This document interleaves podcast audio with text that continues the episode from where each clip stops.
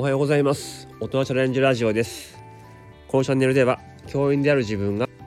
仕事と子育てを両立しながらも大人こそチャレンジしようをテーマにした話をしていきます。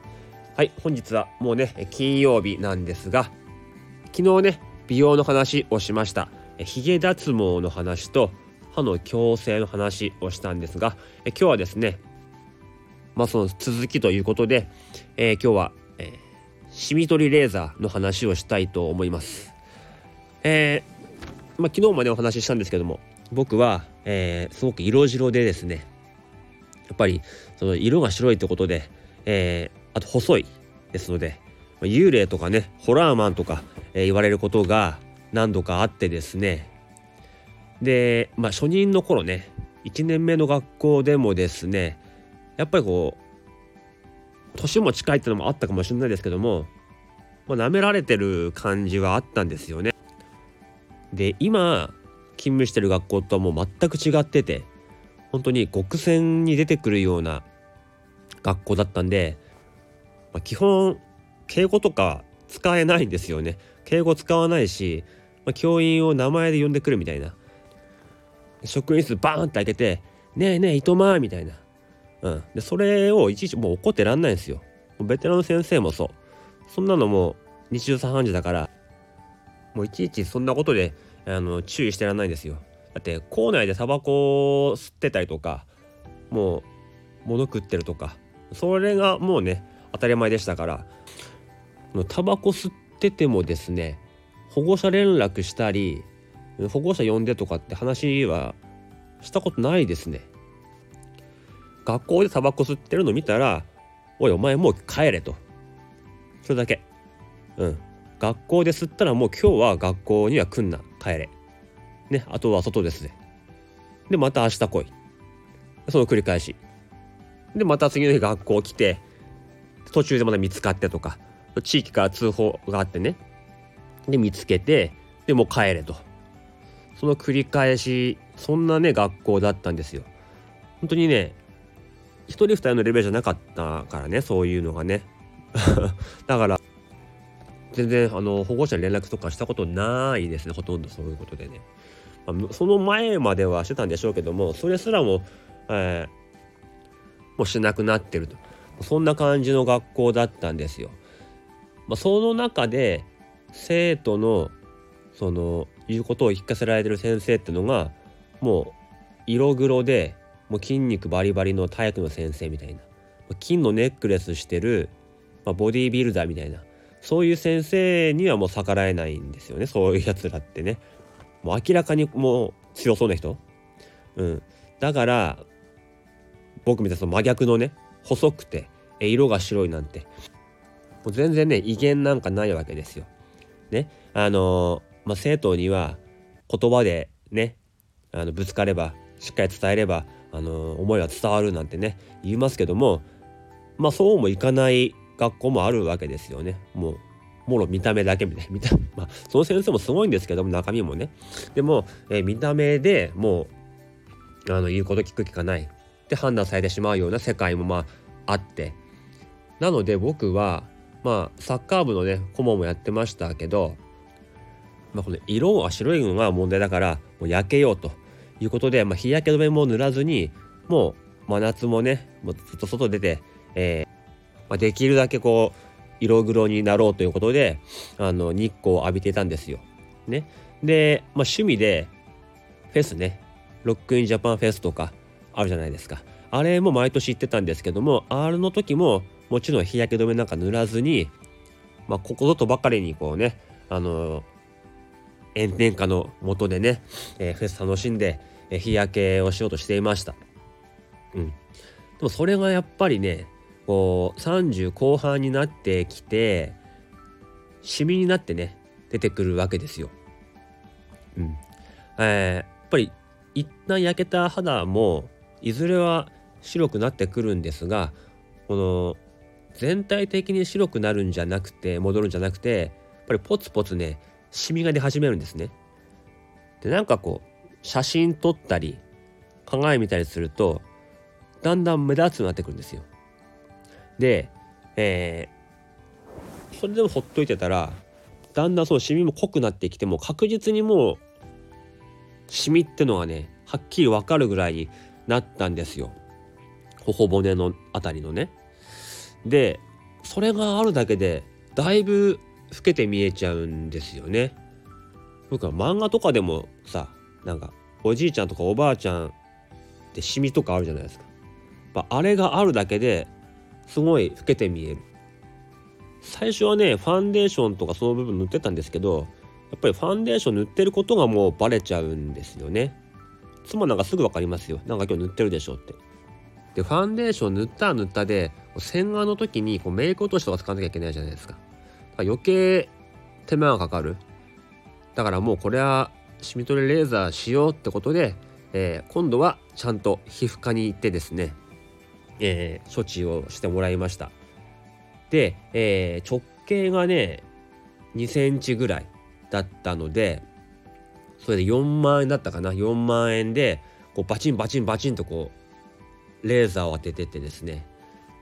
輪ゴムで弾かれるような痛さのやつ。あれをやられてうんかさぶたを作るんですね。そうすると、まあ、2日3日するとそのかさぶたがこうペロッと剥がれてくる。そうすると下から新しい皮膚が出てくるんですよね、まあ、そこはまだねかさぶたがむけたばっかりだからピンクなんだけどそこにこうクリームとか塗ってケアしてるとだんだん周りの色に馴染んでくるみたいな。そんな感じなんですけどこれ1回目4年前ぐらいにやったんですがその後もですねやっぱり肌ケアってものはあまりしてなくてまたね最近目立ってきてるシミが別でありましてそれをまあ去年の11月ぐらいにやったんですよ。えー、もっと安い皮膚科があるってことで、えー、同じぐらいの大きさだってあったんですけども今回8,000円で処置してもらうことができました。まあ安ければねいいってもんじゃないのでもちろん下調べは必要なんですけども口コミとかね。はいあのすごくいい皮膚科があったんでまた何かあったら行こうとは思ってるんですけど。でここでねそのシミ取ればいいかっていう話じゃなくてシミができないようにするための日常生活どうすればいいかってことを、えー、ちゃんと考えたんですね。そうするとやっぱりこれまでね自分がやってた肌ケアってものがいかに間違ってたかってことなんですよ。まあ、3つあってね。3つあって1個目がこうゴシゴシ洗う、ね、あまり泡立てずにゴシゴシ洗う。で2つ目がもう熱いシャワーで流すみたいな。ジャーって強い圧でね流す。で3つ目がその風呂上がった後のまあ、クリーム塗るとか化粧水塗るとかそういうケアがなかったってことなんですね。はい、だから、えー、今改善してるのは1個目のゴシゴシ洗うっていうのに関しては泡立てるスポンジを買ってきてそれに、えー、洗顔の、ね、クリームを含ませるともうふわふわの泡になるんですよ。あれをもう顔にこう押し当てて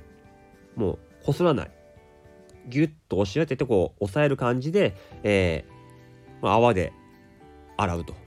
で2番の流す時もシャワーでね熱湯でジャーじゃなくて桶に溜めてあの手で組んでパシャパシャ泡を流す。で3つ目も保湿、え化粧水だけとかで済まさずに化粧水とか乳液とか使ったりあと週に、えー、23 2回ぐらいかな、えー、パックしてます。ねどうですか？ここまでやっぱしなきゃねダメなんだなっていうふうにね思いました。でなんかこう男だからもう豪快にみたいないうふうにそういう考えも、ね、あるかもしんないですけども結局シミができて気にするんだったらうんそうならないようにしなきゃいけないですよね。シミできても別に気にしないってんであれば別にねもうガシガシやってればいいと思うんですけど、まあ、そうじゃないんでねそれぐらいの手間はかけなければいけないなってことで今は、えー、そうしてます。年末にねいろんな芸能人の方見ててすごいなと思ったのが紅白の郷ひろみさんね。68歳だったかな、えー、もう本当に肌綺麗ですよね。うちの父親と年同じなんですけどももう全然違いますよね。別人もうね。あと50代で言うとハイドさんとか YOSHIKI さんとか GACKT さんとかね。あと TM レボリューションさんとかね。あのまあ、もちろん、ねテレビ出てるから誰か塗ってるとは思うんだけどだとしてもあとそう高見沢さんとかね70歳になる高見沢さんとかいやすごいですよね。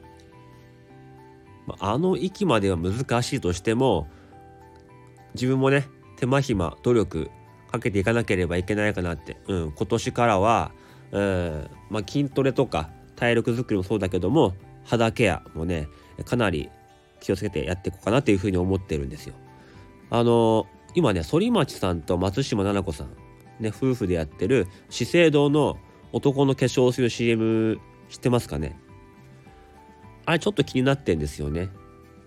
もうね結構7,000円とかするんですよなんかクリームとかでもね。うんまあ資生堂価格ね CM 代広告代かかってるから高いのかなとかと思ったりするんですけど